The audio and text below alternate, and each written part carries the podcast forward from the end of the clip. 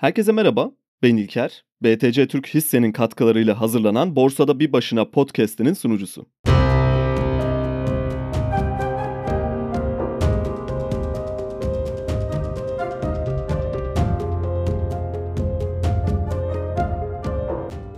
Geçtiğimiz haftayı boş geçmek zorunda kaldık. Bölümün başındayken kısa bir özür dilemem lazım sanırım bununla ilgili. Çok fazla hasta olan birisi değilim aslında. Ancak şu anda ciddi bir grip virüsü var. Herkesin dikkatli olmasını tavsiye ederim o yüzden. Belki zaten büyük bir kısım bu yeni virüse yakalanıp atlatmıştır ama ben de geçtiğimiz hafta tam düzeliyorum derken ikinci kez virüs tekrar kendini gösterdi.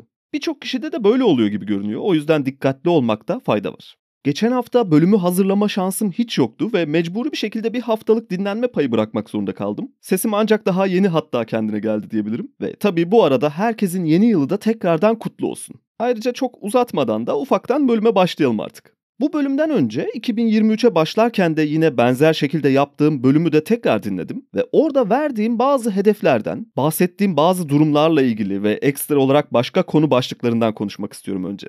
Tabii öncelikle bir podcast tarafına ve içerik üretme konusuna bakacağız. Sonrasında kişisel hedefler ve gerçekleşenler, yeni yıl hedefleri üzerine biraz konuşmuş olurum sanırım. Ve son olarak da daha büyük bir pay ayırmak istediğim kısım portföy tarafı olacak. Hem 2023 yılı için detaylı bir performans analizi, hem yıl içindeki yapılan işlemlerin, hamlelerin detaylı bir dökümü, şimdilik sonuçları üzerine ve hem de ileriye yönelik neler düşünüyorum biraz onlardan bahsedip konuyu toparlamış oluruz sanırım. Tabii öncesinde herkese tekrardan bu yayınlara gösterdikleri ilgi ve alaka için çok teşekkür ederim. Özellikle mail yoluyla ulaşanlardan da kısa bir ayrıca özür dilemek istiyorum. Gerçekten başa çıkılamaz bir noktaya geldi artık. Biraz da sanırım uyuşuk biri olduğumdan dolayı kolay cevaplanabilir olanlar hariç çok ciddi aksatıyorum mailleri. Bir an oturup 20-30 tane maili birden cevaplayıp hatta birkaç gün bu tempoda devam edip bir temizlik yapıyorum ve ancak okunmamış sayısını 30'lara falan çektikten sonra tekrardan aynı döngüye giriyoruz ve tekrar 100 civarına yaklaşıyor sayı. Sayılar büyüdükçe cevaplama isteği de azalıyor bitmeyeceğini düşünerek. Sanırım maksimum 2-3 aylık cevaplayamadıklarım da olabilir. O yüzden lütfen kusura bakmayın. Hem benim biraz üşengeçliğimden kaynaklı hem de zaman yaratamamaktan kaynaklı bir durum. Aslında hastalık süresi boyunca buna zaman ayırırım diye düşünüyordum ama onun yerine web sitesiyle ilgilenmeye karar verdim. Çünkü çok fazla eksik bölüm birikiyordu orada ve büyük bir kısmının yazısını düzenledim yatış pozisyondayken ve sanırım artık önümüzdeki haftadan itibaren web sitesine görsel destekleriyle birlikte eksik bölümler düzenli, düzensiz bir şekilde yüklenmeye başlar diye tahmin ediyorum. Oraya da önem veriyorum çünkü insanların girip okuduklarını görüyorum. Belirli bir zaman geçiriyorlar sitede ve şundan dolayı da bir ihtiyaç olduğunu düşünüyorum. Bir kesim oradaki iletişim bölümünü kullanarak mail kutuma ulaşıyor. O yüzden web sitesini son zamanlarda biraz aksatmış olsam da önem verdiğim bir yer. Ayrıca hiçbir reklam veya SEO çalışması bulunmuyor sitede. Tamamen temiz bir dizayn istedim ve insanların karşısına özellikle ana sayfada olur olmadık şekilde reklamlar çıksın istemiyorum. Google AdSense bile bağlı değil siteye. Hiçbir geliri yok yani. Ve özellikle de çok fazla duyurmamaya gayret ediyorum. Çünkü organik bir şekilde sadece okuma odaklı olarak insanların kendisinin keşfetmesinin daha yararlı bir yöntem olduğunu düşünüyorum. Tabi sadece son bölüm yazılarında yazı sayfasının içinde BTC Türk'ün hisse uygulamasının küçük bir reklam kutucuğunu koyuyorum. Bu da sanırım okuyucu için anlayışla karşılanacaktır. Onun dışında tamamen temiz bir dizayn öncelikli amacım. Yine sayfalarda herhangi bir yorum ekleme veya beğenme butonu bulunmuyor. Aynı buradaki gibi. Yani burada bir ses varsa ve siz karşıdan cevap veremiyorsanız web sitesinde de aynı mantık üzerinden tek taraflı bir içerik yöntemini tercih etmek istedim. Çünkü böylece daha kişiye özel hissettireceğini düşünüyorum. Buradaki sesin yerini orada sadece kelimeler alıyor. Ve bence en verimli kullanma şekli buradaki bölümlerde bahsettiğim bazı kaynakların orada yer alıyor olması. Artık podcast'in notlar bölümüne kaynak eklemiyorum. Bunu web sitesine ekliyorum. Linkler şeklinde.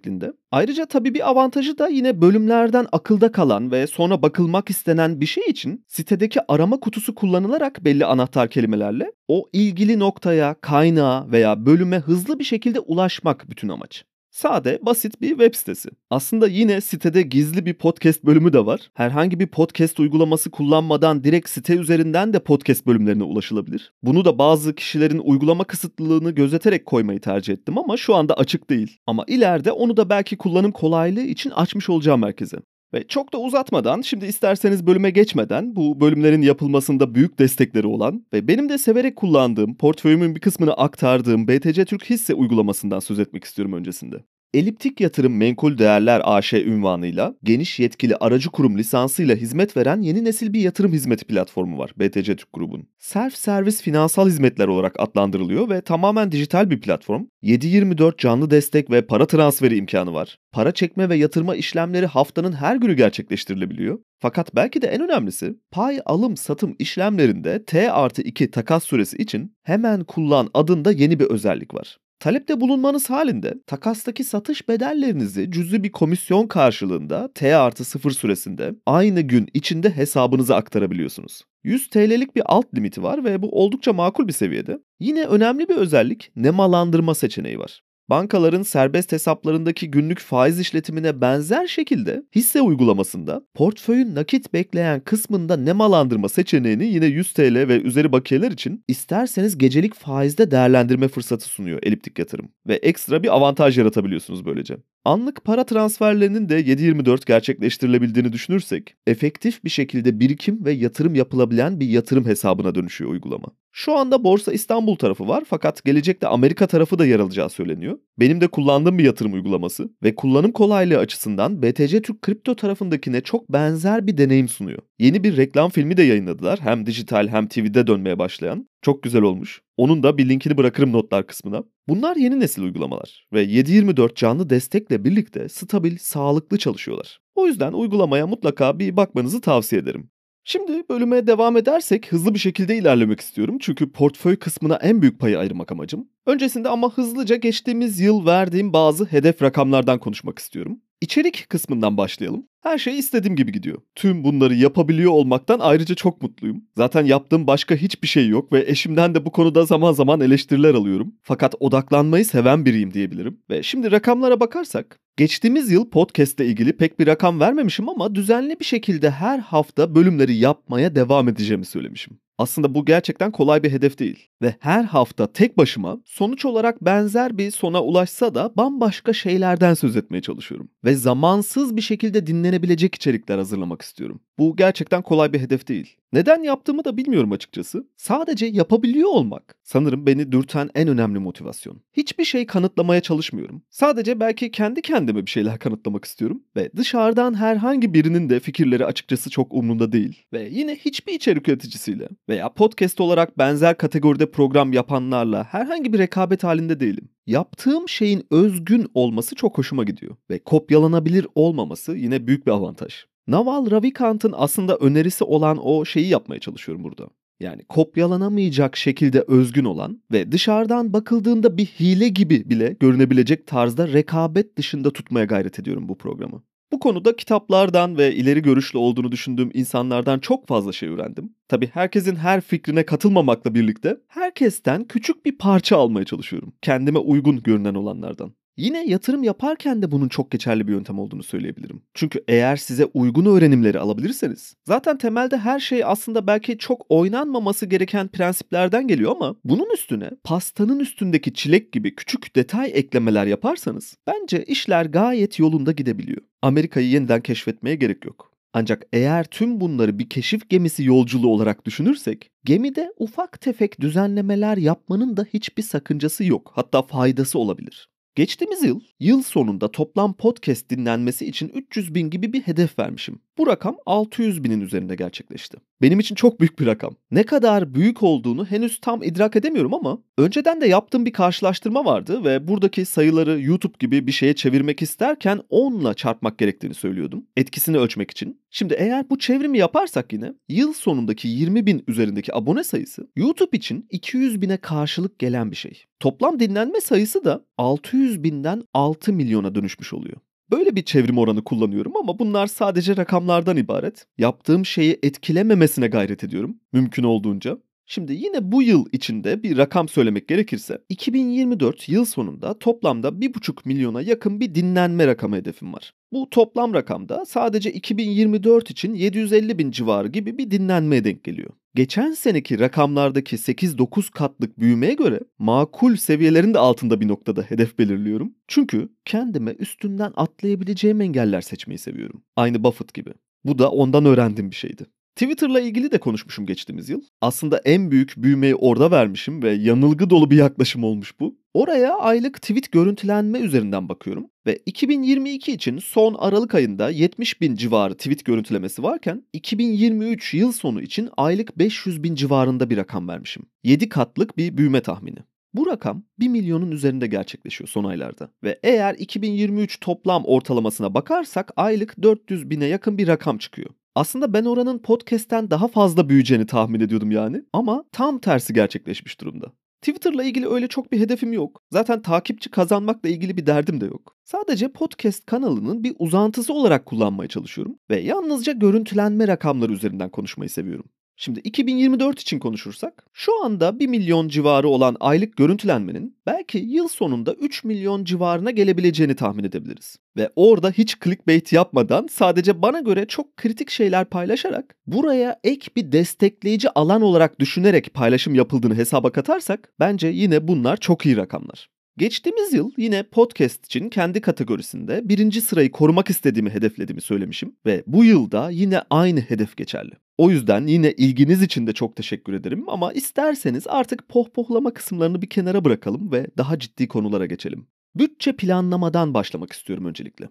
Yine geçtiğimiz yılın başında 2023'ün ilk günlerinde bir tatil bütçesi yaptığımızdan bahsetmiştim. Ve bunun yanında ihtiyaç duyulabilecek harcamalar için ek fonlar yaratılması gerektiğinin önemini anlatmıştım. Yıl boyunca birkaç kez tekrarladım bu hatırlatmaları ve burada da yeni yılın hemen başlarında tekrardan bu konuyu açmanın önemli olduğunu düşünüyorum. Önce kendi fonumuzdan bahsedeyim. Geçtiğimiz yıl ilk 6-7 ayda eklemeler yaparak en yüksek seviye olarak 70-75 binlere kadar çıkartmıştık tatil fonunu. Aslında bunu sadece tatil olarak da biriktirmediğimizden bahsetmiştim. Herhangi bir çıkabilecek acil bir ihtiyaç için de kullanabileceğimizi söylemiştim ve öyle de oldu. Yıl sonuna doğru gerçekten ihtiyacımız olduğu için sanırım o an 50 bin civarının üstündeki birikmiş fonu tek seferde çektik ve kullanmak durumunda kaldık. Şu anda herhangi bir acil durum fonumuz bulunmuyor o yüzden. Ancak tabii bazı altın birikimlerimiz de var. Onları da bu fonun bir parçası olarak değerlendiriyoruz ama ben bunun birikim yaparak oluşturulması gerektiğini daha çok savunuyorum. Biz geçtiğimiz yıl bu birikim için sanırım yayınları takip edenlerin birçoğunun bildiği gibi MAC fonunu tercih etmiştik.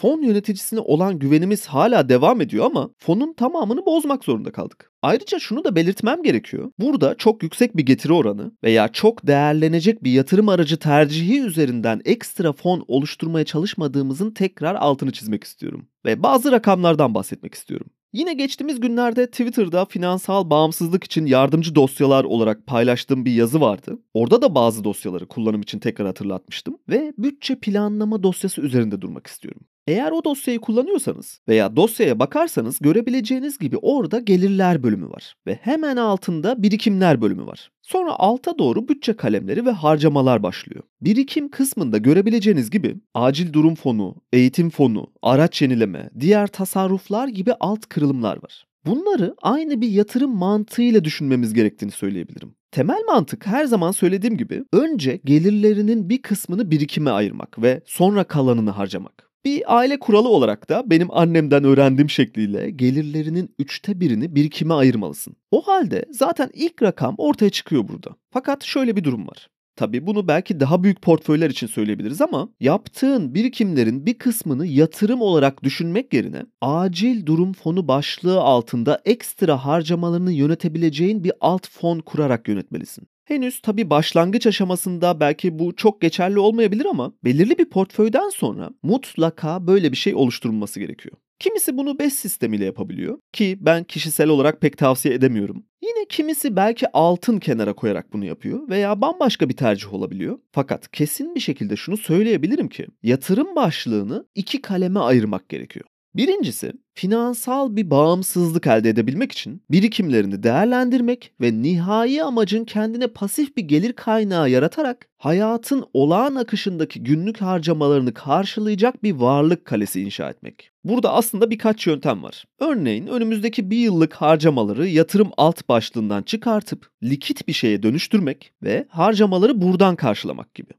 İşte bütçe yapmanın önemi de zaten burada devreye giriyor. Tabii bu ilk başlığı genel olarak yatırımın ana kalemi olarak düşünebiliriz. İkincisi, tüm bunlardan bağımsız belki çok küçük parçalarla birikim yaparak ana yatırım alt başlığının haricinde acil olarak ihtiyaç duyulabilecek veya beklenmedik harcamalar için kullanılacak. İkinci, çok daha küçük bir birikim fonu oluşturulması gerektiğini söyleyebiliriz. Bu kısım ilk başlığa göre çok daha fazla çeşitlendirilebilir. Tek bir fon olarak düşünülüp her ek ihtiyaç ana bir sepetten karşılanabilir. Ya da örneğin çocuğun eğitim harcamaları için bir alt fon, acil durumlar için yine başka bir alt fon, ek sağlık harcamaları için yine bir alt fon gibi sanırım mantığı anlayabildiğiniz şekilde. Hatta belki çocuğu saymazsak olağan akışta olmayacak harcamaların yönetilmesi için portföye zarar vermeden kullanılacak bir alt fon mantığı var burada. Çok önemli olduğunu düşünüyorum bu ikinci fonun. Çünkü örneğin insanlar ev ihtiyaçlarını, evlilik harcamalarını veya tatil harcamalarını, kendi yaşamını idame ettirmesi için gerekli olan harcamaların dışında kalan ama biraz da ihtiyaç dışına çıkan harcamaları böyle bir fondan yönetmeli bana kalırsa.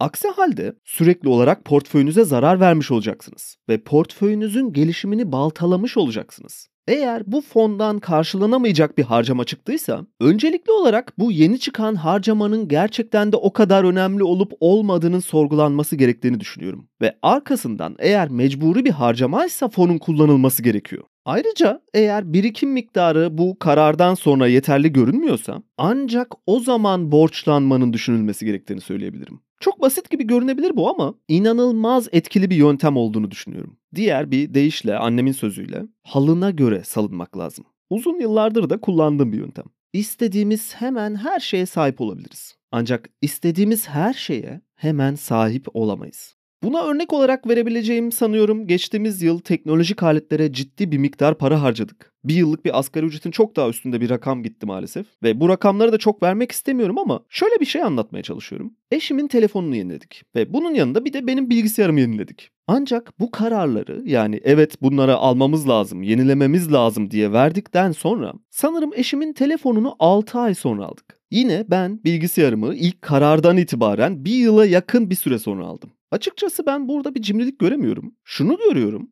Eğer bütçeni yapamıyorsan ya da bütçen uygun değilse istediğin şeye ulaşmak için beklemen gerekiyor. Her şey hemen gerçekleşemez. Birincisi bunun bir ihtiyaç olup olmadığı kesinleşmeli. İkincisi bu ihtiyaca yönelik bütçenin olup olmadığı belirlenmeli. Tabii ben bunları anlatırken eşim bir yandan yeni çıkmış bir yeni model ayakkabının 5000 liralık bir harcamasını telefonundan yapmak üzere.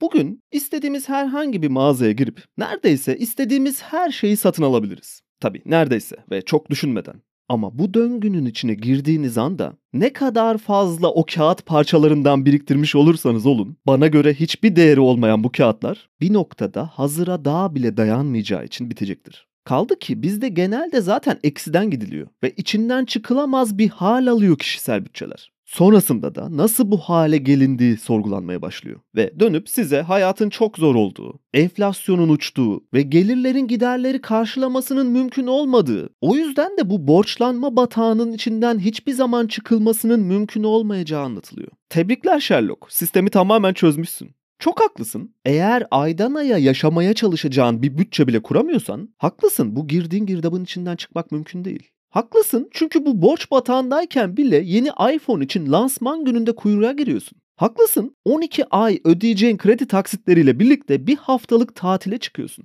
Bu yaşam stiliyle hiçbir yere ulaşamayacağın konusunda kesinlikle haklısın. Eğer finansal bağımsızlık yolunda bir adım atmak istiyorsan, gelirlerinden daha azını harcayarak yaşamayı ve bu aradaki farkı biriktirerek kendi özgürlüğünü satın almayı öğrenmek zorundasın. Diyebilirsin ki bu şekilde bir hayat yaşamak ne kadar iyi olabilir? Bunun neresi özgürlük? İstediğin şeyi istediğin zaman yapmadıktan sonra, gençliğini değerlendirmedikten sonra böyle yaşamanın ne anlamı var diyebilirsin. Ben de sana diyebilirim ki henüz 37 yaşına yeni girdim ve önümde umarım şu ana kadar yaşadığım süreden çok daha uzun bir süre var. Ve ayrıca sabahın 5'inde 6'sında kalkıp servis beklemiyorum. Alarm kurmadan yatıyorum ve vücudum uyanmak istediği zaman uyanıyorum.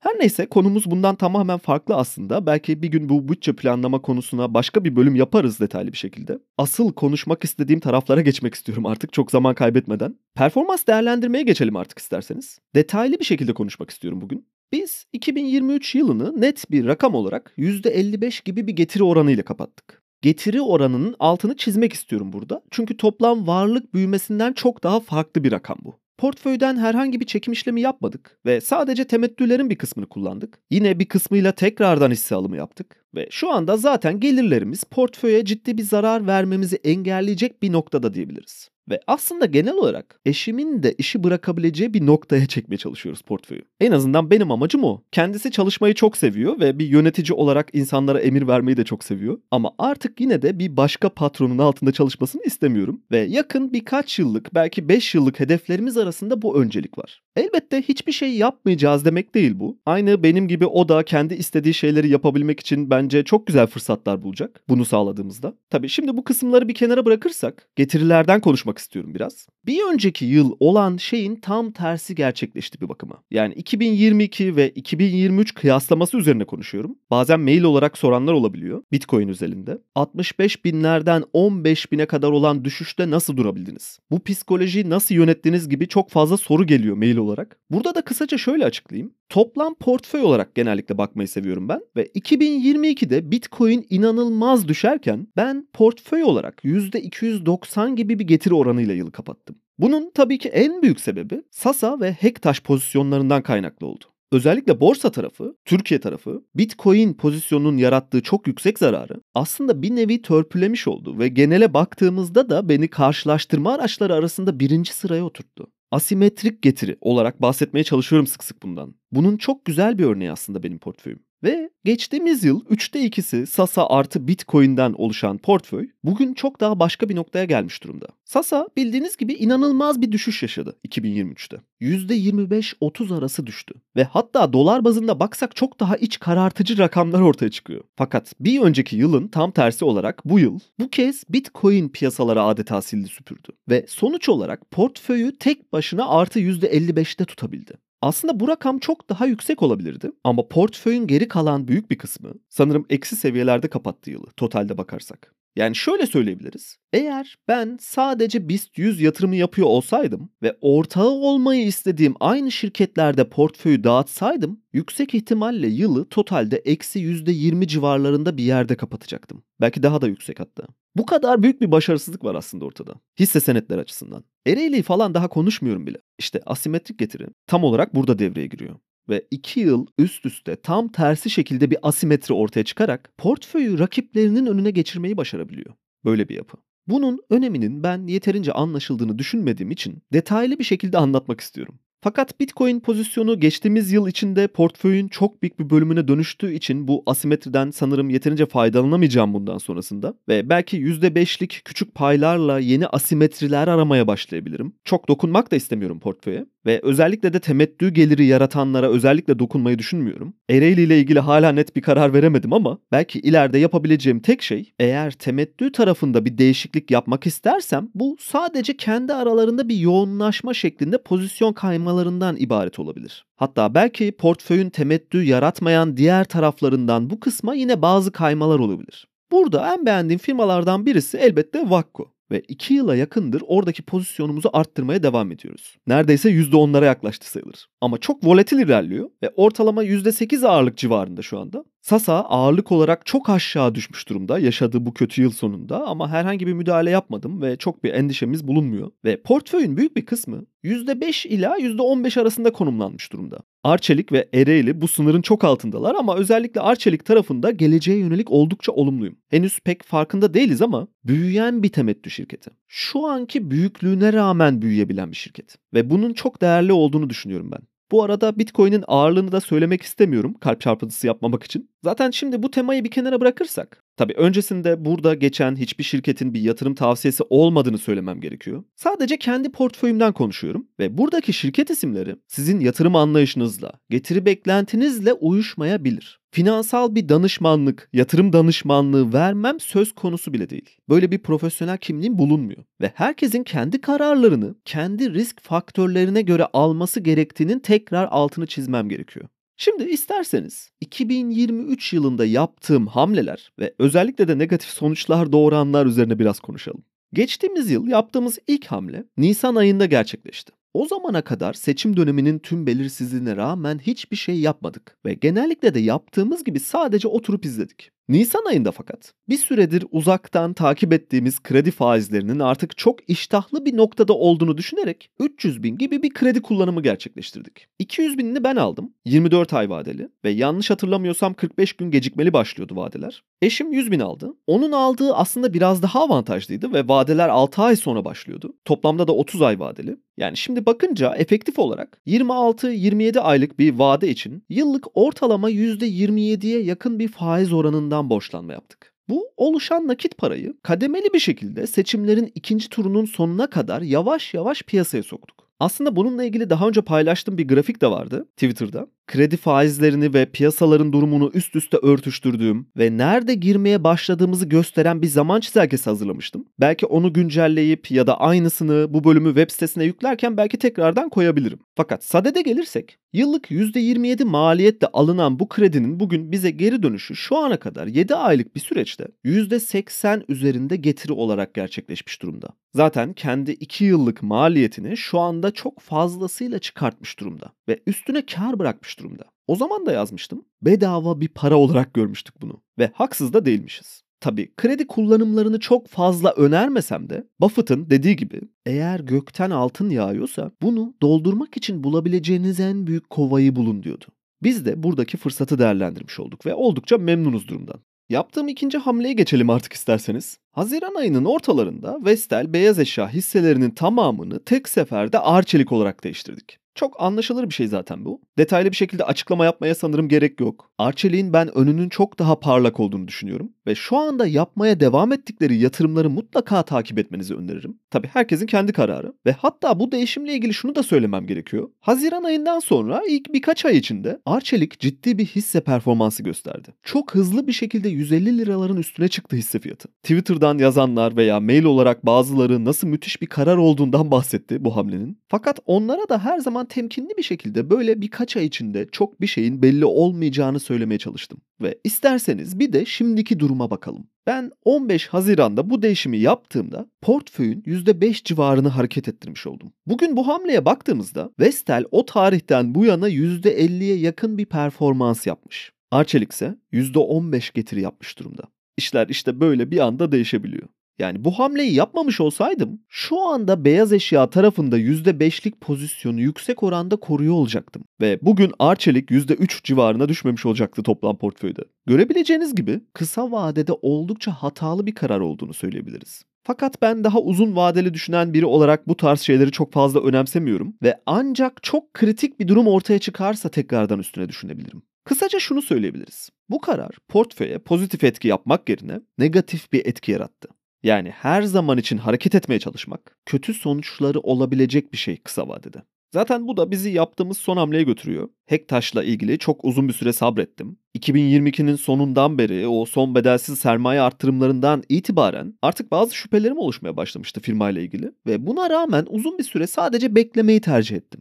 2023'ün ilk iki çeyreğini bu şekilde geçirdim. Ancak ikinci çeyrek finansal sonuçları artık benim için bardağı taşıran damla oldu. Ve yine hızlı bir şekilde bu pozisyonları kapattık ki o zamana kadar portföyün yine %15'ten fazlası belki %20'ye yakını hek taşta bulunuyordu. Uzun yıllardır taşıdığımız bir pozisyondu. Çok ciddi bir getiri oranıyla kapattık pozisyonu. Ama 2023'te bu pozisyon büyüklüğü Ağustos ayının ortalarına gelene kadar portföye eksi %30 civarında bir zarar verdi. Yani Hektaş'ı elimizden çıkarana kadar olan 2023 performansından bahsediyorum. Bunu çok kafamıza takmıyorduk. Çünkü Bitcoin zaten tüm portföyü bütün bu olanlara rağmen taşımaya devam ediyordu. Bizi gayet iyi bir pozisyonda tutuyordu. Ve hem eklemelerle hem değer artışlarıyla portföydeki ağırlığı gün geçtikçe çok daha artıyordu. Fakat buna rağmen bir noktada aptallığı bırakıp rasyonel olmanız gerekiyor. Hektaş'ta bir umut göremedik. Ve tam o sıralarda çok daha iyi bir fırsatın doğduğunu düşündük. Kafamdaki plan buradaki o %20'ye yakın payı portföye dağıtıp daha verimli bir yapıya kavuşmaktı